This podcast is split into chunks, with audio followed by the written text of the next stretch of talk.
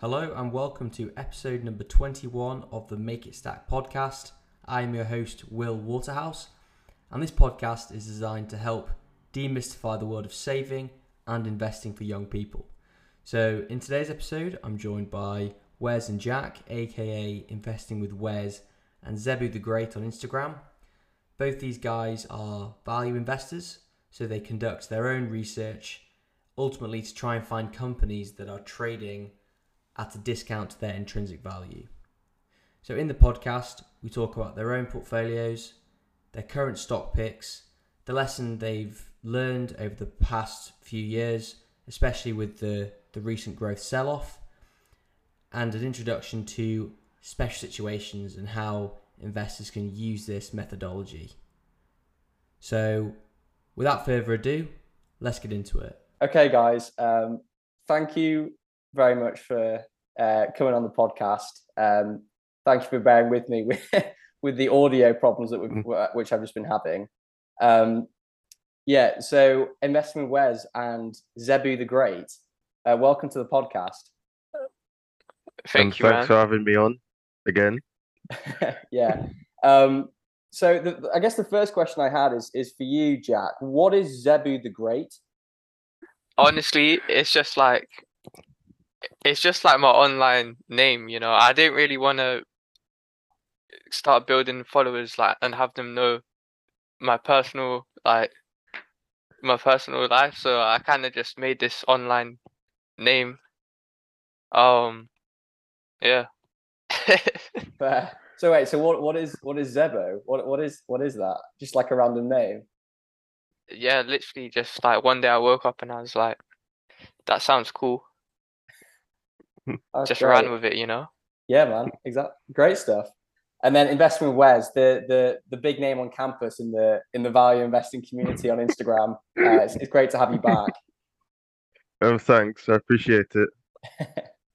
um, yeah. So I guess I'm I'm not sure, um, Jack, if if you kind of know what my podcast is really geared towards, but it's it's kind of about understanding people's journeys into the world of investing, and, and I find it really good to hear about how you how you figured out like about you know about putting money in the market and, and investing in stocks. So do you want to like just talk a little bit about yourself and, and like wh- where it all started?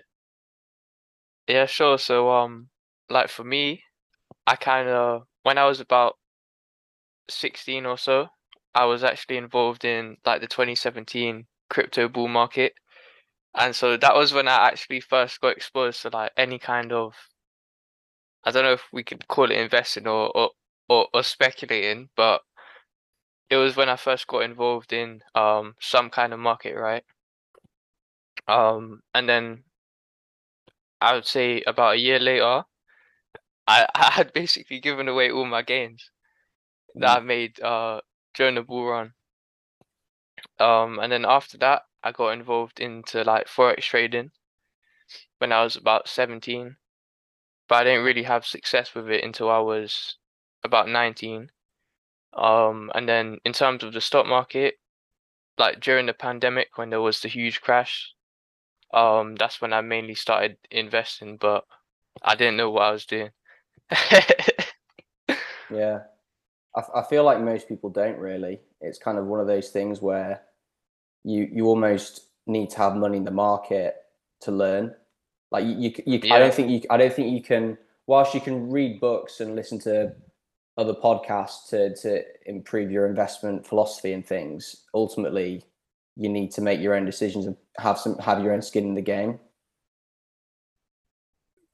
Yeah, definitely. Like you need to have like capital in in the markets and then have it go against you before you even start to question what you're doing and why you're doing it. Mm. And, and so, just winding the clock back to 2017. So, um, were, were you just mindlessly buying crypto, or were you?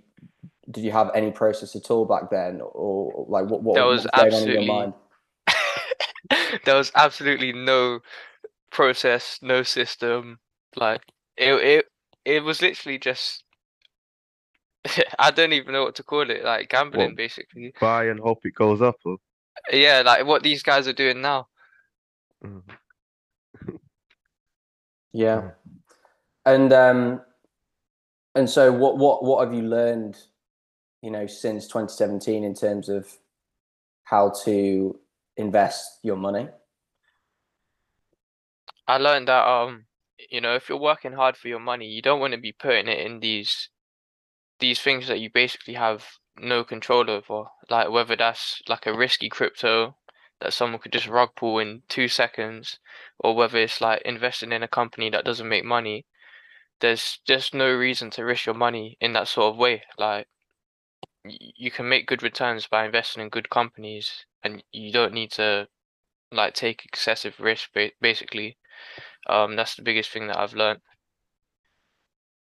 Yeah, I mean, I, I, I fortunately missed out on the on the 2017 sort of crypto mania and subsequent crash, but I, I got back in in uh, 20 early 2021. So I, I, I bought. I basically I got FOMO to be quite honest with you. I, I ended up buying like several hundred quids worth of um, Bitcoin and Ethereum. And I think I'm down about 30%. So, so uh, Jack, so so right now you said you can get really good returns by kind of in, investing in in decent companies. Would you be able to sort yeah. of outline your investment philosophy um, in terms of like your research process and then ultimately deciding to to buy a particular stock?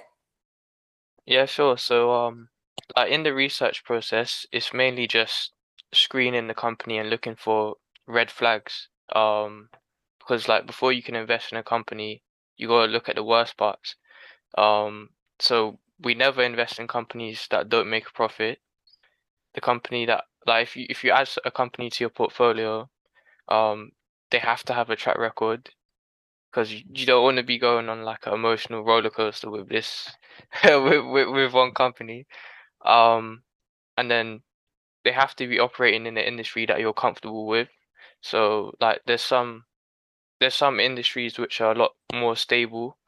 Um, there's some industries where like they'll make profit for like two, three years and then they'll have a, a really bad period of time. Um, Wes hates those ones. Yeah, the cyclical hate, ones. Yeah, he hates them ones.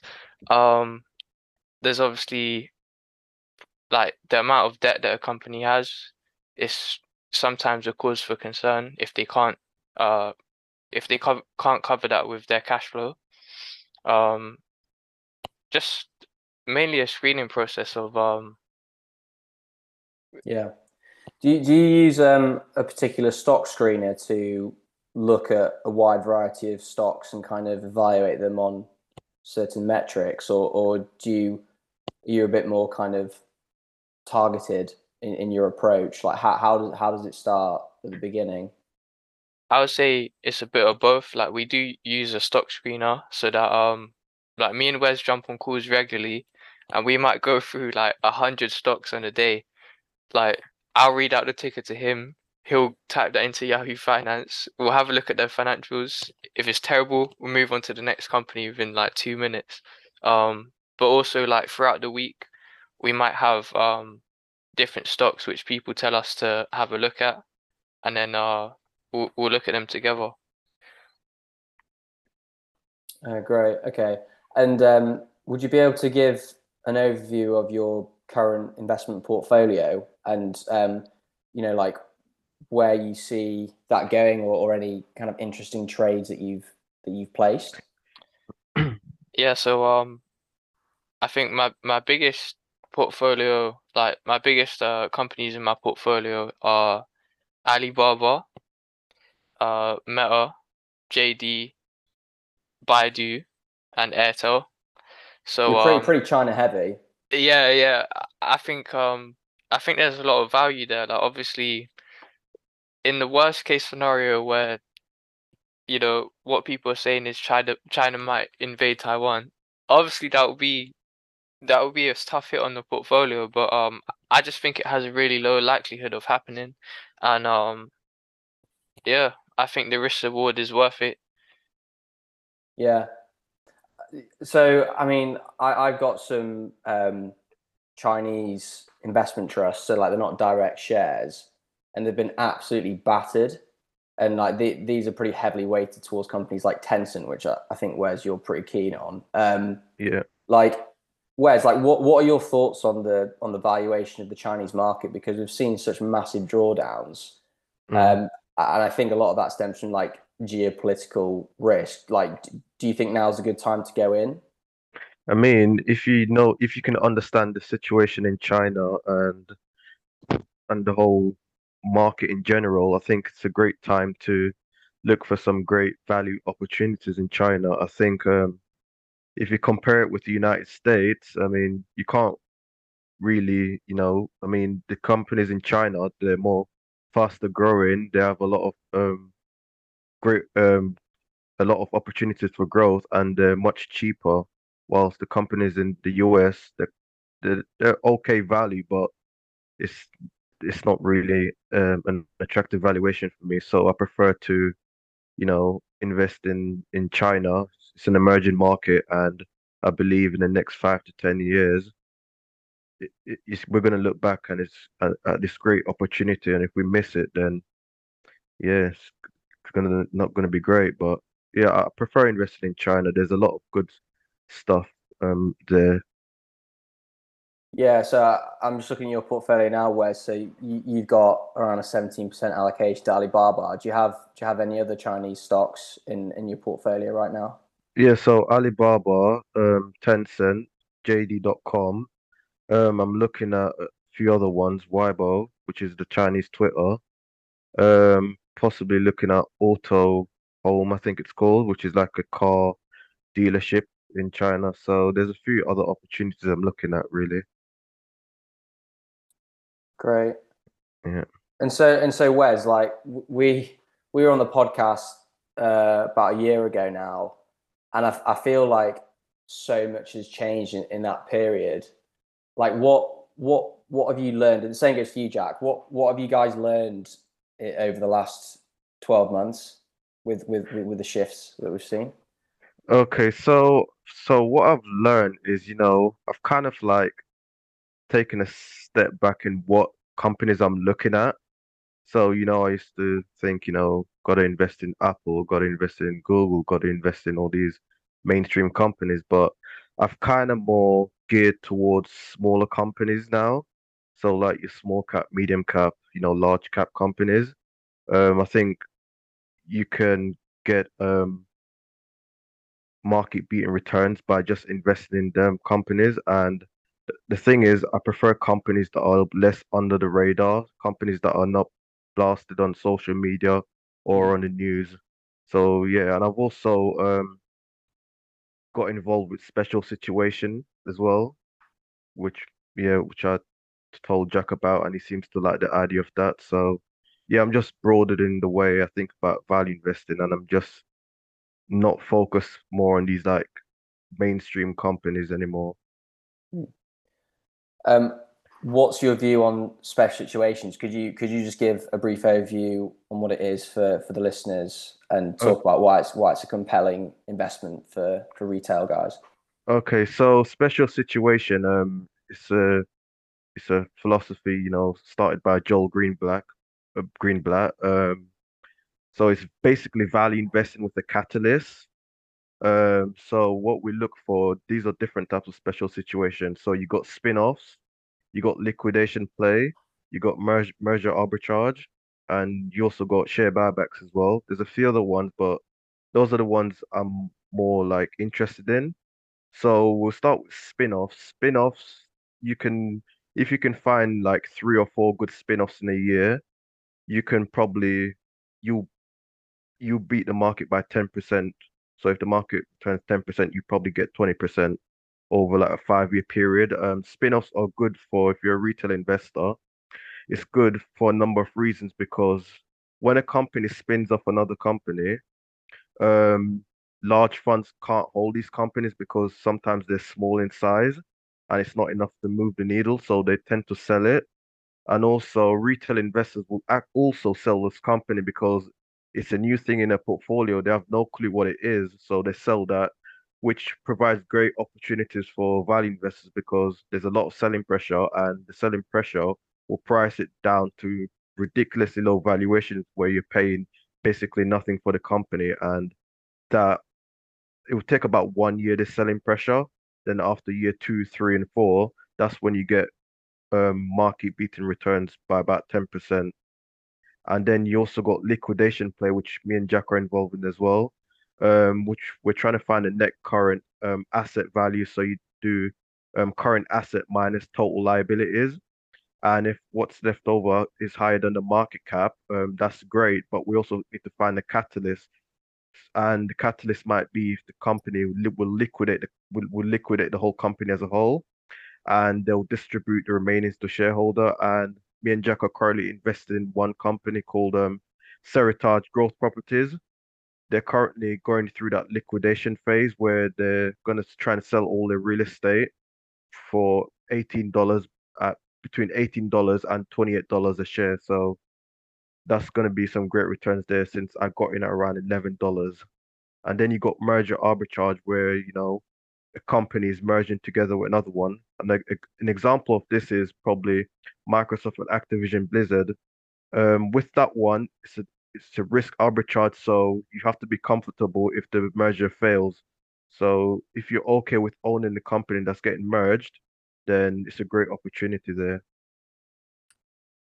So, so in the merger arb situation, how how do you actually make money? Like, what what what what are the mechanics involved in in making money? Do you only make money if the deal closes and the merger goes through?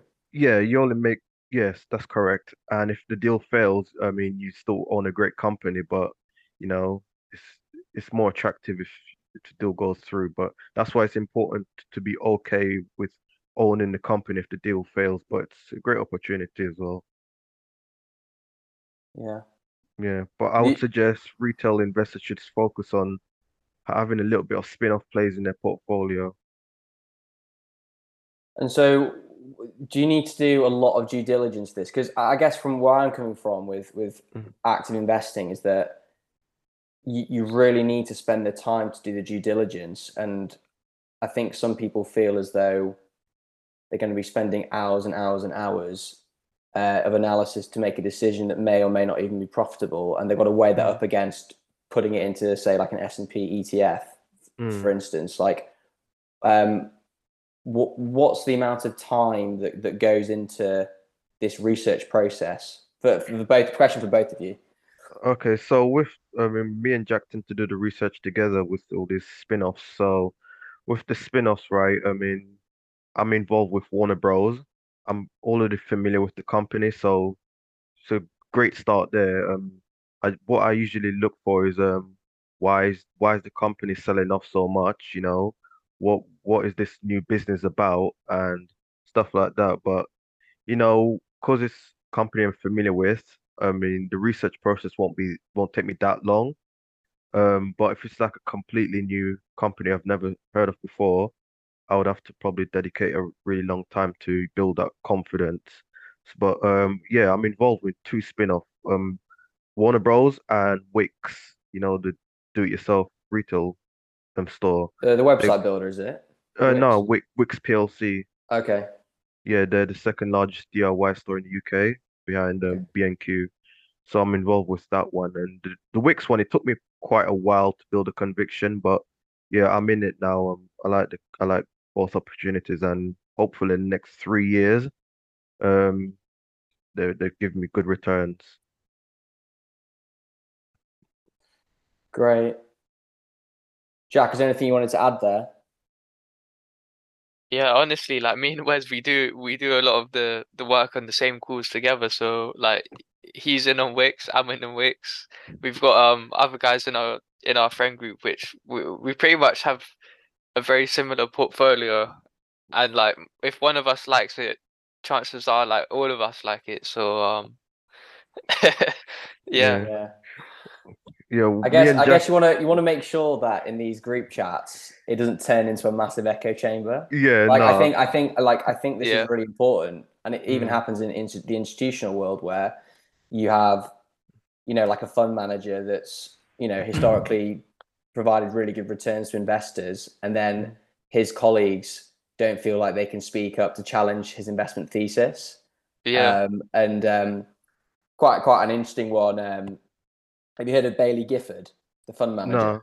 All right. Well, anyway, there's there's a there's a fund manager Baillie Gifford, and they they manage um, uh, a an investment trust called Scottish Mortgage Investment Trust. Mm. Uh, ticker SMT, and it, it's it's provided something like a two thousand percent return over the last ten years. Yeah. Um, and the reason for that was that the, the portfolio manager had a bit of a rogue approach in terms of choosing um, companies to back macro themes. So they went really heavily in on Tesla and Amazon 10 years ago. And so they've done super well off that. But, but obviously, you know, everything that comes up mu- must come down at some point, uh, like to an extent. And the, and the chickens came home to roost. And I think this year there's been been a pretty hefty drawdown with with the growth sell off uh, Mm. that we've seen. Um, but there were stories of you know him like not wanting to attend meetings to like discuss investment decisions. He kind of just expected everyone to to kind of agree with with with his his current stance. So yeah, I think yeah, going back to you guys, I think it's yeah, it's important to seek out people that almost disagree with you to an extent. Yeah, yeah. In a group chat that we all have, um, for example, um, I like investing in retail, but the others won't. So, you know, I kind of they'll tell me what they don't like about the company. So it's it's not really like an echo chamber. And for example, like a company we looked at, like Kohl's, right? Me and Jack, um, we what we did, we spent all night, you know, listen like the pros and the cons. I could actually show you now if you want. Yeah, sure. Okay, do it. so Oh yeah, great. I can see that. so I'm I'm dyslexic as hell, and I did the writing. So if there's any spelling mistakes or words spelled weirdly, all right then. Yeah, So and that's um, so fine. You write, write it out first, then you can write it out grammatically correct later. That's that's so fine. so yeah, this is a company we're looking at. Uh, we looked at and we invested in it. Um, to make sure that we're, you know, not missing anything. Um, we listed out the pros, the cons, and the, the catalyst, which is the basically what will drive the share price up. So What's this this company, co- Wes? uh, cold. So Okay. KSS is the ticker symbol. So to make sure, you know, we're not thinking of all the positive things about the company, we have to also list all the bad stuff that could mess up our thesis. But um, right now with this company, um, so um, they're trading 21% below book value. Um, they got a 500 million share buyback, so they could purchase around 14% of their market cap. Um, they, they increased their dividends. Um, the insiders are buying, so I think it was the CEO. It's a profitable business that generates a lot of free cash flow. I think when I checked it last night, it's got a free cash flow yield of around 21%. Um, their cosmetic segment is growing. Um, they've partnered with Sephora. Um, so the cons of the business right now, um, they've kind of declined in recent years. Um, increased level of inventory, but a lot of comp uh, retailers are experiencing that. Um, same store sales, same store sales has declined a bit. Risk of bankruptcy. I mean, the risk of bankruptcy isn't something I'm worried about because, you know, most of their debt is tied up in lease, which is not really, you know, interest paid debt. So I'm not really too fussed about the risk of bankruptcy, but I just put it there anyways. Um, so the catalyst, so what should increase the share price over the next two to three years? They've initiated a 500 million share buyback program in the open markets. Um, they had a takeover bid at 60 and 70 dollars a share, which they which they declined as they feel that their business is worth more. Um, the company's trading at around 29 dollars a share. Oh wow. Yeah, um, they're trading below book value. Um, potentially selling real estate valued at 8 billion. So the real estate portfolio is around 8 billion, but their market cap is around 3.5 billion. So the company said they're going to look to monetize that. So they're going to sell off their a bit of their real estate to maybe fund more buybacks, maybe increase the dividends as they're looking to, you know, generate a lot of unlock a lot of shareholder value. Um, and then Jack, this is Jack calculating the liquidation price if it was to get to that, and I think he said he valued the liquidation price around $45 a share. So, yeah, this is what we like to do when we're looking at companies. We like to, you know, weigh the pros and the cons. It's not every time, you know, um, we take an opportunity, like, um, for example, ASOS and Boohoo. Um, Jack was interested in that, and I and I literally said it's not really not really for me, you know. I mean, it's it just too looks confusing to me. So yeah, we do like to go back and forth on these different companies. Yeah, yeah, great. Um, yeah, you mentioned ASOS and Boohoo. Uh, I Mm. noticed that you did have ASOS in your portfolio and you subsequently sold it. Is that right?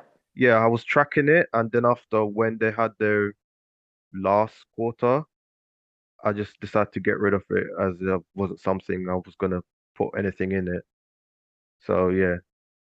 So, so what was it about their quarterly results that that that ma- that made it so that you wanted to sell them? Because like just because you don't want to allocate any more money to a stock doesn't necessarily mean you should sell it, right? Um, no, I mean, cause I was just tracking them for just to see, you know, cause I was just trying to see, you know, the what what they can do in, in like the next two quarters.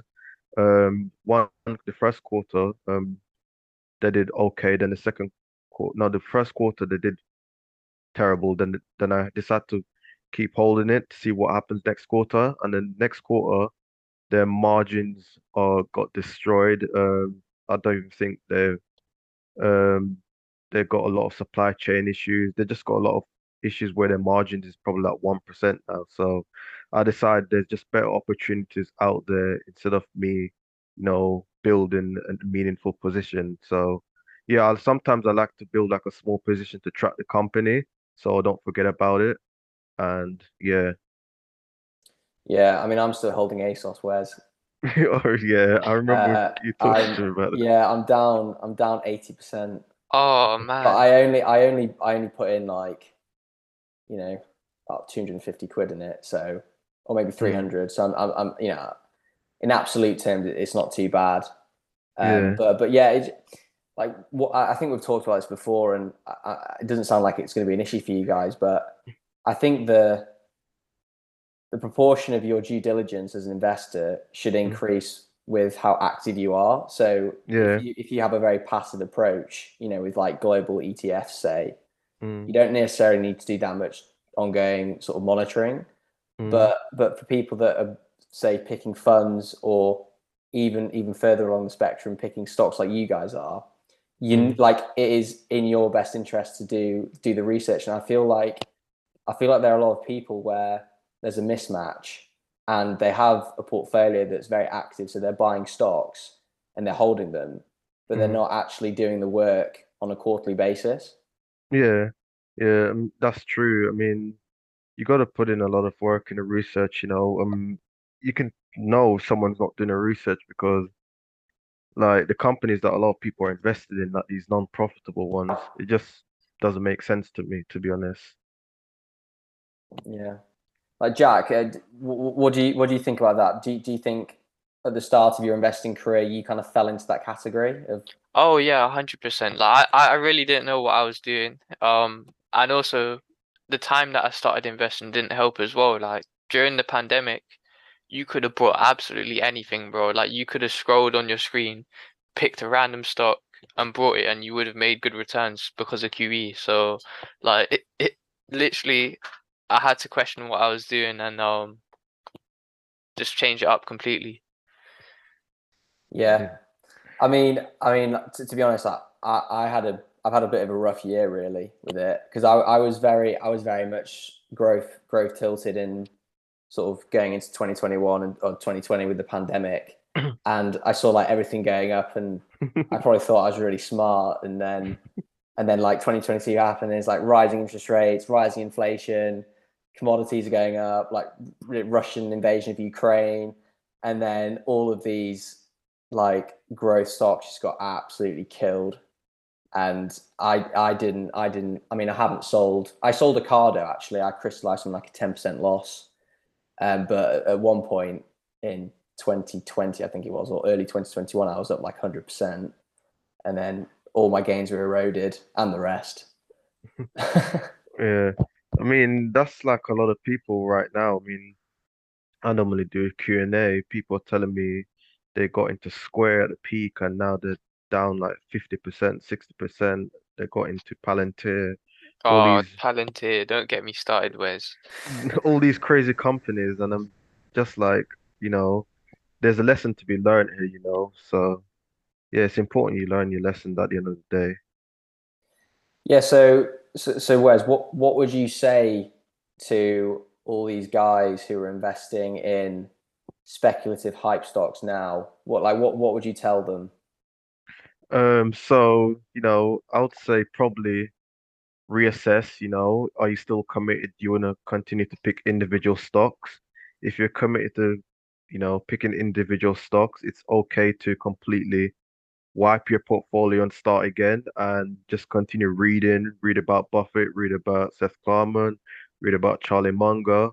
And you have to consider value. Values buying something for less than it's worth, and the company needs to have a track record. You can't sit here and tell me you know the future of Square in five years' time, or you know the future of, you know, Palantir in five years' time, but I can sit and tell you I know the future of Apple, for example. Like Apple has a track record, it's not going to disappear in five years. So yeah, you have to consider buying something for less than it's worth, and you also have to think differently from around 95% of people, or else you're not going to do well.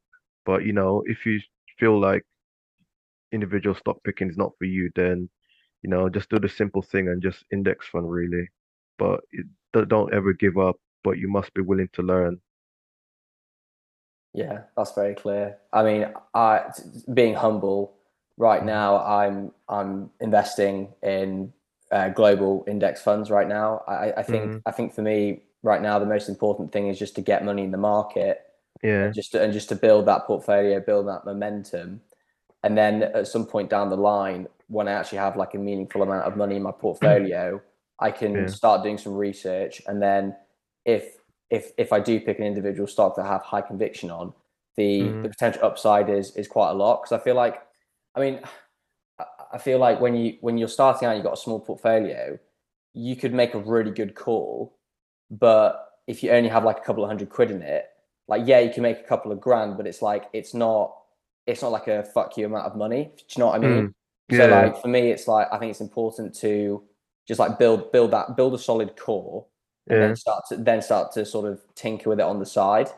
yeah, yeah, I completely agree. I mean, and also another thing I've done is bet big when the opportunity presents itself. So if you've got a company that's clearly been sold off irrationally and you know there's a lot of upside there, and don't be afraid to go in heavy on it because there's you don't get that opportunity um every you don't get the opportunity often. So don't be afraid to allocate a large position to a specific company. I've done that recently with um you know, Hibbett Sports. Um.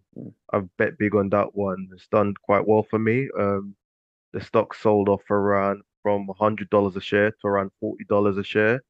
I bought it at 45 and now it's at around 65. So it's doing quite well. Um, it's around 9% of my portfolio. So eventually it should actually overtake Baba if Baba doesn't move, which is insane. Yeah, that that is insane. Uh, I mean, Wes, I, I just want to congratulate you to be fair because I'm just looking at your portfolio that you posted recently, and so the S and P was down. I think it was about 14%, and you're up 8% over the same time frame year to date. So Yeah. that, that's some that's some serious alpha that you've generated right there. Yeah, thanks. Yeah, and that's the thing. I mean, I'm still down heavily on that Tencent, Baba, and Facebook. So these obscure companies that don't get blasted on social media, they're the ones doing the heavy lifting for me. So yeah, it's good. Yeah. And and um, so so Jack, another thing that I'm I'm very interested in is actually um, list, um hearing about how people actually go about their sort of month month to month portfolio management in terms of like the deals that they're placing and the platforms that they're using and you know minimizing platform charges. Like, do you want to do you want to talk through where you hold your money right now? Unfortunately, I have it on Freetrade. um, I've been waiting like more than a year for Trading 212 to start accepting new clients, but um, unfortunately, I'm stuck on Freetrade for now. What's wrong with Freetrade? I would say the stock selection. Um, on Trading 212, you have a lot more stock selection, and um, Freetrade tends to restrict certain stocks from like the basic plan, and like they want you to upgrade to the thing that's uh, I believe it's like ten pounds a month in order to get access to all these stocks. Um, and I think there's actually there's actually a lack of features to track performance. So like I've got to basically manually calculate how much I'm up or down. Yeah. Instead of just having it built in. And I think it's a very um basic mistake, you know. Yeah, I, I completely agree, Jack. So I'm with I'm with Hargreaves Lansdown because I used to work for them, so I kind of understand the platform inside out. Um, but yeah, it's just there's there's the same issue there where if you if you say buy a stock and you make loads of money. So for me, I uh, this was such a jammy investment, but I bought Tesla in January 2018 and sold it late 2021. So I made like, nice man. Yeah, I know, mate. I was, I literally, I, I remember like posting on my story, and Wes was like, "Woo, party time!" um, and it's um, it's since gone down. Well, it got crushed. I think I, I got out at about eleven eighty dollars, and it went down to about six hundred. But it's, I think it's now recovered a bit. It's like nine hundred now, but I'm still, I, I still managed to call the market, which I'm, I'm kind of pleased with. But anyway, I, I like made like a, a good amount of money, and when I when I crystallized the gain um, it, it basically my gain and loss figure like reduced loads in my portfolio just because of the way it's displayed, and it's it's like it's really annoying. So I, I think for active traders like like you, it's really you you yeah port, uh, the portfolio apps aren't very useful in terms of showing like your true return over a period of time. Yeah, definitely. Yeah, um, for me, I use like a third party website that I found um, so yeah, it's called Sharesight. I think that's pretty, you know, useful to to use if you're trying to track your portfolio. Do you want to just explain Sharesight, um, Wes? Because I think I might look into that. Um, so Sharesight, you can, you know, I think you can actually import your portfolio, um, connect it directly to the website, and it will um track it for you, and you or you can type it in it manually. Um, you can also do tax stuff in it as well. There's a lot of features on the website. It's very useful um, if you want to, you know, track your portfolio in every bit of detail possible. And then you also can compare it to different index funds. You can compare it to different stocks over time. Okay. And so does it just track equity, so shares, or uh, can it track uh, funds as well? Um, I think it can track funds as well. Yeah. Okay, great. Yeah, I'll, I'll definitely I'll definitely look into that because yeah, at the moment what I'm doing is I'm I basically look at the value, the total value of my portfolio and then minus the the total amount of new money that I put on the platform. Mm. Um, but it but it, I guess it'll start to get more complicated if I say withdraw money and then add more money back in. Yeah, um, it's yeah, it's quite it's quite performance is a, is a tricky one, um, for sure. Um, so, so Jack, do you want to do you want to talk about any interesting uh, shares that you have in your sights right now? Like, what what what are you what are you looking to do like in the next few months in terms of your investing? So, um, I mean, I finished kind of building out my initial positions. Um, I might consider just doubling my position size in in in most of my um companies, to be honest um, just because like I have a philosophy where I kind of only have like 20 bullets to use and like when you buy a company that reduces by one. So I think I've already used maybe 9 or 10 so I've only got 10 companies left that I can add to my portfolio before it gets um basically too diversified. Um so I'm to probably double down in at least like seven out of ten of my stocks. Um, I think Airtel might be the next one for me to start buying more of. So What about ma- Ford? Sorry, sorry, Wes. Yeah, what about Ford? See, I don't want to. I don't want to. I wouldn't be happy with the average price that's at the current market price. You know, it's currently at um fifteen dollars forty one, and I think my average is uh eleven fifty or twelve dollars or something. Okay. But I think um I think Airtel's next for me. Okay. Do you want to just explain explain your sort of thesis behind that and what what the company does? So Airtel is basically um a service provider in they they operate in Africa in I think is it like six or seven countries Wes? Um, so they operate in like Nigeria, Nigeria, yeah. yeah, all parts of Africa. They got like they also got like a payment um segment as well. Um, they're they're, they're like the largest in in that in the in that continent. So and they're growing really fast, solid margin, um, good management. They've literally decreased their debt by two times, three times. So uh, there's a lot of positives going going for that company. Um, And their market share is huge. Like in, in the countries they operate in, they've got like 50% of the market share. When if you look at companies like O2, Vodafone, Verizon, like these guys are pretty much fighting for like a small piece of the pie when Airtel has half of it. So it, it they're very dominant where they operate. Where's the company listed? It's Um, listed on uh the London Stock Exchange. Yeah. So the company Airtel Africa, its holding company is Indian, Indian, and then it operates in Africa and it's trading on the London Stock Exchange. Interesting. Yeah. What's the, what's the ticker? Um, what's the ticker? AAF. Yeah.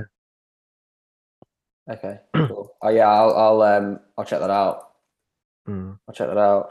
Um, so Jack, just just just picking up on on um something you said recently, and that was on portfolio diversification. So you you said something like, I only have like uh, seven to ten holdings, but I I wouldn't want to have much more because then it would be too diversified. Can you just talk about what diversification means to you in terms of portfolio management? Well, personally, I think it's it's a if you if you want to pick like let's say 40 companies, it's going to be so hard to find 40 companies that meet your criteria, but it's a lot easier to find let's say you know 20 or under. And I think there's probably no need to to have more than 20 because you're just going to have to put in more work, more research, um, and your returns will probably be lower in the end because I, I I'm I'm really big on like going heavy on the stocks that are ready, basically ready for you to go in on, and stop trying to like force investments that aren't there. Yeah, agree. I think I think that's the thing. You know, as as a value investor and you're only buying individual stocks, you're kind of spinning plates. You know, there's only so many hours in the day. You only have so much energy, and you need to continue to make high quality decisions on those names. And if you're if you're spinning too many plates, you'll start to miss things. So yeah, I I I, I completely understand that. Um, like just just a just a quick follow up question, Jack. And I know Wes is on the call, so try try Mm. try not Yeah. to have him sway your opinion on here. What's your view on passive investing for a portion of the portfolio from like a long term standpoint? I would say, to be honest, if the S and P crashes like heavy this year or next year, I'll I'll add them to my portfolio. I, I have no problem doing that, to be honest. Fair. And so and so, what would that be? You know, like a fairly small allocation, or would it be quite weighty? What, do, do you have any any thoughts on that? I'd say a, a minimum of like five percent, maximum of ten percent. Um, just because I guess my situation's a little bit different. I'm I'm self-employed, so it means like I would I wouldn't get a pension or anything like that. Um, so I prefer to just within my lifetime build up a small section of my portfolio to just be invested in uh ETFs eventually, but I wouldn't I wouldn't buy it at this price at the moment. Right, and so I'm assuming you look at metrics like the Buffett indicator, which which look at US GDP versus the market cap of the S and P. Like, what when when would you decide that the S and P was undervalued? Like, we at least have to be um at or under COVID lows for me to um consider to start looking at it, but I'd mainly I'd mainly wait for um people to give up on the stock market and then that's how I know it's time. yeah, be be greedy when others are fearful. Yeah, yeah, agree. What what about you, Wes? Do, do, are you still very much um, nailing your colour to the mast in terms of just fully fully active, or can you ever see yourself owning a, a slice of the S and P, for instance?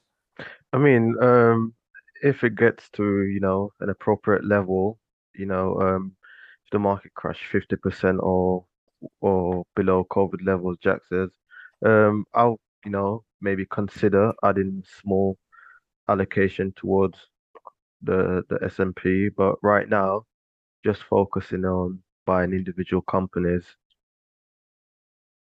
Yeah. I, I love how high conviction you are, Wes. what? What do you mean? well, no, it's just like you, you, I mean, it's it's really kind of refreshing that you just do so much research and that you you're so happy with your approach. I think I think some people who invest aren't that sure. Um, mm. but you you obviously seem like you're very very switched on in terms of where where your portfolio is going in the future. Um, so yeah, that, that sounds good. I think I'm a bit more kind of a bit more on the fence about things sometimes, which is probably why I'm I'm more passive. Yeah. I mean, I do get a lot of people saying, you know, I own too many tech, I own too many China. Um, I'm not diversified enough. But the thing is with me, I don't like to force stuff. So I just, you know, like to take it one bit at a time and then let the portfolio naturally, you know, build itself. That's the way I like to approach things. So if people say I'm not diversified enough, I own way too many, not many stocks, then yeah, that's just me. I'm just patient, wait for an opportunity, and just let the portfolio build itself. Yeah, and in, and in whereas in terms hmm. of like adding new money and stuff, do you do you try and do like a direct debit where a certain amount of money goes into the stock market every month, or are you a bit more ad hoc in terms of adding, say, slightly larger amounts uh, more infrequently? Um, so you know, every month I like to add a bit to my portfolio. So if um if a company is you know still cheap, trading below its intrinsic value, I'll allocate some money to that one just to build up the position. Um, for me right now, I need to build my position in Wickes, and I want to buy a little bit more Warner Bros. and maybe look at Weibo. But yeah, there's still, you know, some more capital I could allocate to my portfolio. Great. Um, another question that I just thought of now is um, what what's your what's your view on holding excess cash, like dry powder that can be mm-hmm. plugged into the stock market? Because like there there are some there are some people that talk about remaining fully invested all the time. I think I think it was Howard Marks said you should try and be fully invested, but but tilt the portfolio based on where we are on the pendulum in terms of like yeah. how stressed the market is, which mm. which I understand. But then there are other investors which you know are happy to sit out with a lot of uninvested cash waiting for opportunities. What are your thoughts on doing that given where inflation's at, you know, 10% per annum? Um, um, so for me right now, one thing I regret is not having cash on the sideline. I wish I wasn't fully invested, but you know, because I'm slowly building out my position, I'm kind of fully invested. But I would love where I'm like, you know, I have 20% cash or whatever. I would actually love that. So yeah, for me, it's good to have a bit of cash on the sideline, you know, ready to pounce on opportunities. And so you'd say that was up to 20% cash? Yeah, I'll, yeah, I would love to have that amount just sitting in cash, just, you know, waiting for opportunities. Um, it's, it's, if you're a value investor, you have to have cash on the sideline ready to to pounce. You can't, you know, just be fully invested. What if you just miss an opportunity? That's you need to have a bit of dry powder on the sidelines, whether that's five percent, ten percent, fifteen percent cash. It's up to you, really. Yeah, that makes sense. Mm. Jack, Jack, what what are your thoughts on holding cash? Honestly, like I'm in the same position as Wes. Like I, I think it's a necessary thing, but at one point about five months ago, I was pretty much all in cash because I sold my whole portfolio and I was just waiting. Um, but since then, I've pretty much invested everything I have. Um, we have a friend DIY investing dad, and this guy, how much cash did he have? Like twenty five percent. Yeah. And like we'll t- tell him about something we're looking at, and then he'll go and look at it himself, and then Monday morning he'll get back to us. He's like, "Oh, I've built a position," and we're just like, "Wow, man." Yeah. We'd just like to have that privilege of having, you know, cash on the sideline where, you know, someone would pitch us a stock, we just go and do individual research, like the company, we just buy it the next time instead of waiting a month for payday or waiting till we got access to capital. So yeah, once I build my position out, um, I'll build a small cash position, you know, ready to take uh, the opportunity when it presents itself. Yeah, yeah, absolutely. I think from where I'm coming from, uh, I just I have a, a direct debit where I just pay pay money into my ISA and, and lifetime ISA, and it's just it's just invested every month into into like into like a global index fund. It's so boring, but um, but yeah, that, that that that's the thing. And and if I ever feel like I have a little bit too too much excess cash, I might do like an ad hoc investment. Um, but to be honest, like I, I don't think I'm wealthy enough really to to make those sorts of decisions right now. It's very much a yeah a rich person's problem, really having too much cash. Um, yeah, so um, Jack, ju- just um, just kind of stepping back a little bit. You you mentioned that you're you're self-employed at the moment. Do you want to just like talk a little bit about about what you do? Yeah, so um for the past almost three years now, I've just been working in construction. So um yeah, I'm so been self-employed for like three years. The good thing about is uh I get paid weekly. So technically I don't really need to have a cash reserve because pretty much every Friday I'm getting paid. So by Monday morning, I've already shifted money into the markets. But um yeah, my I guess my investment um style kind of has to kind of has to look at the long term and say like I'm not going to get a pension, so I've got to basically create something that I'm happy to retire on, you know. Absolutely. Yeah. Okay. So so you so you're self-employed in construction. Okay. And are you are you based in London? Yeah, London, South London. Oh, cool. I I live in Camberwell, so sort of No way, London. bro. I I literally live like 20 minutes from you Oh, really? Where do you live? at New Cross Gate. Oh, sweet. Oh, nice, mate. Oh, well, if uh, I'm I'm up north this weekend, just I thought I'd get out for the bank holiday, but um, yeah, no, we could ca- catch up at some point. I know where's you're in London as well, aren't you? Yeah, yeah, East. East London. Oh, cool. Nice. Um, yeah. Again, um, Jack, you, you you mentioned like given that you're self-employed, you're not you're not paying into a pension. Um, like, do you want to just give an overview as to what like what pension mean to you and like how how you see yourself building that that nest egg uh, over over the coming decades? Because yeah, like with with the sort of reduced reliance on the government for state pensions, it's it's it's very much in the hands of of, of individuals to sort themselves out. What, what are your thoughts on pensions? I mean, to be honest, I never I never wanted one anyway. Like I I, I just believe in um investing your money for yourself. Um, like let's say I wanted to retire at 50, you wouldn't be able to take money out of your pension to to do that.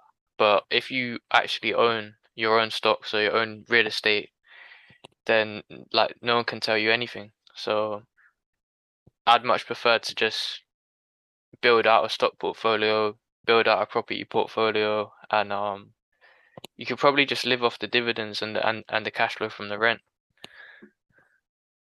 Yeah, completely. The only thing I'd say to that, Jack, is that if you if you pay money into a a, a private pension, so a SIPP, uh, I'm not sure if you heard of that. You get tax relief on the contributions.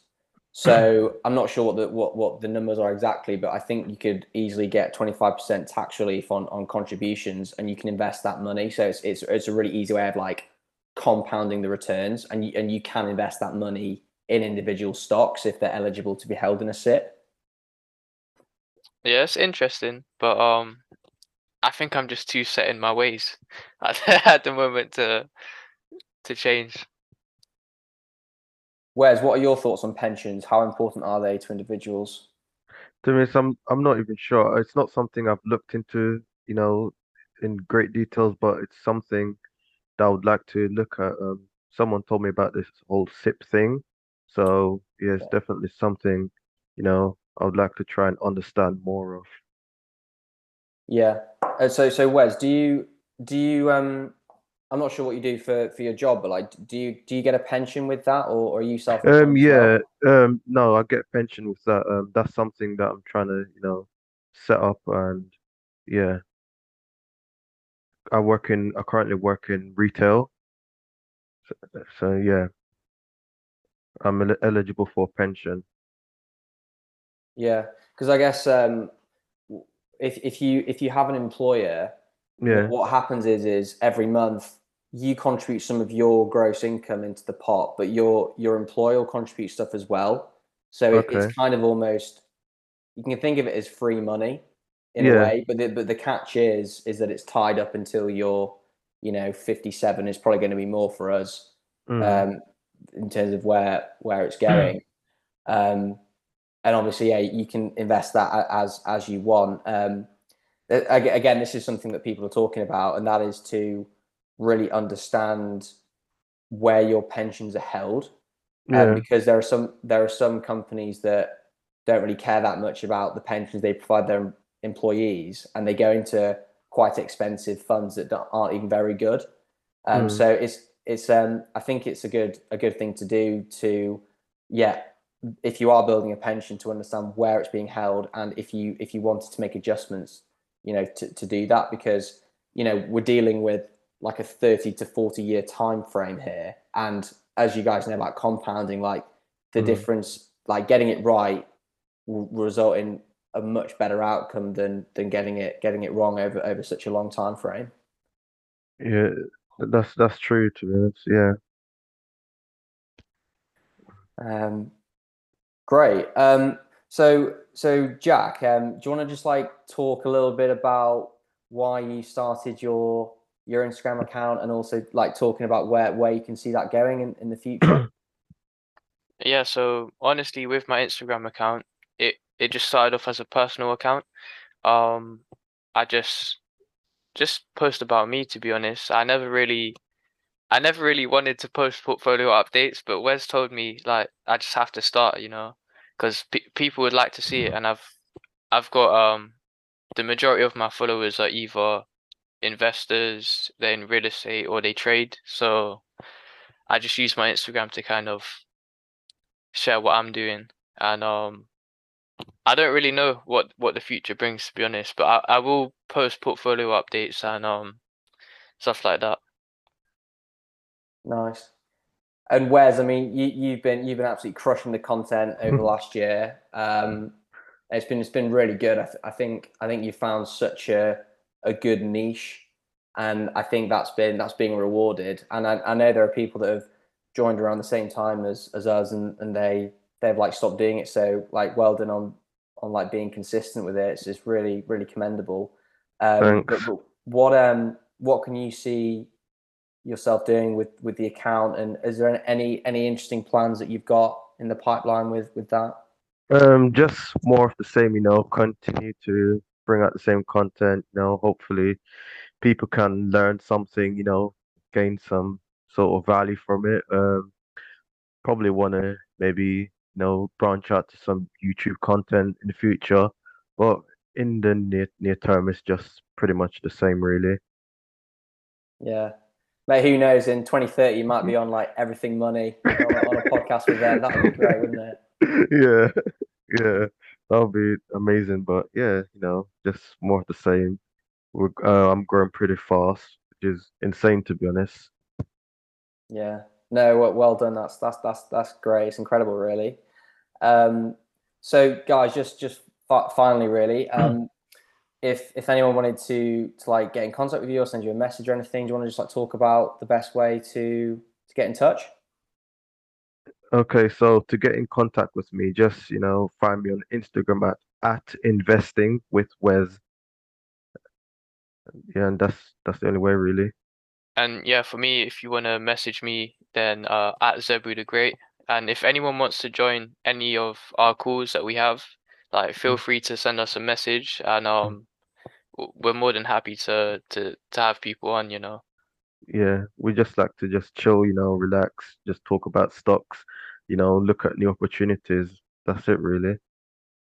Sounds class. I might join some of those calls in a bit. Yeah, yeah. Um, yeah, nice. Guys, um, it's been an absolute pleasure to talk to you. Um, and thank you for, for taking out your time over the, over the weekend to to chat to me, who obviously isn't quite as knowledgeable on on um, on actively managing your portfolio. Uh, but but yeah, th- thank you so much, and um, I'm sure we'll speak soon. Thank you for having us, man. Yeah, thank you for having me on. Yeah, guys. again in the future we can have another chat. Yeah, absolutely. All right, guys. We'll we'll take care and um, yeah, speak speak shortly. All right, All right. See you later. Bye. Cheers, guys. Bye bye. Well done on making it to the end of the podcast. I hope you enjoyed it. If you did, please can you leave a comment if possible and leave a five star review. This will really help the algorithm. And also let me know which content re- re- really resonates with you. Uh, thank you very much. Just one final note uh, remember that the podcast should not be regarded as financial advice.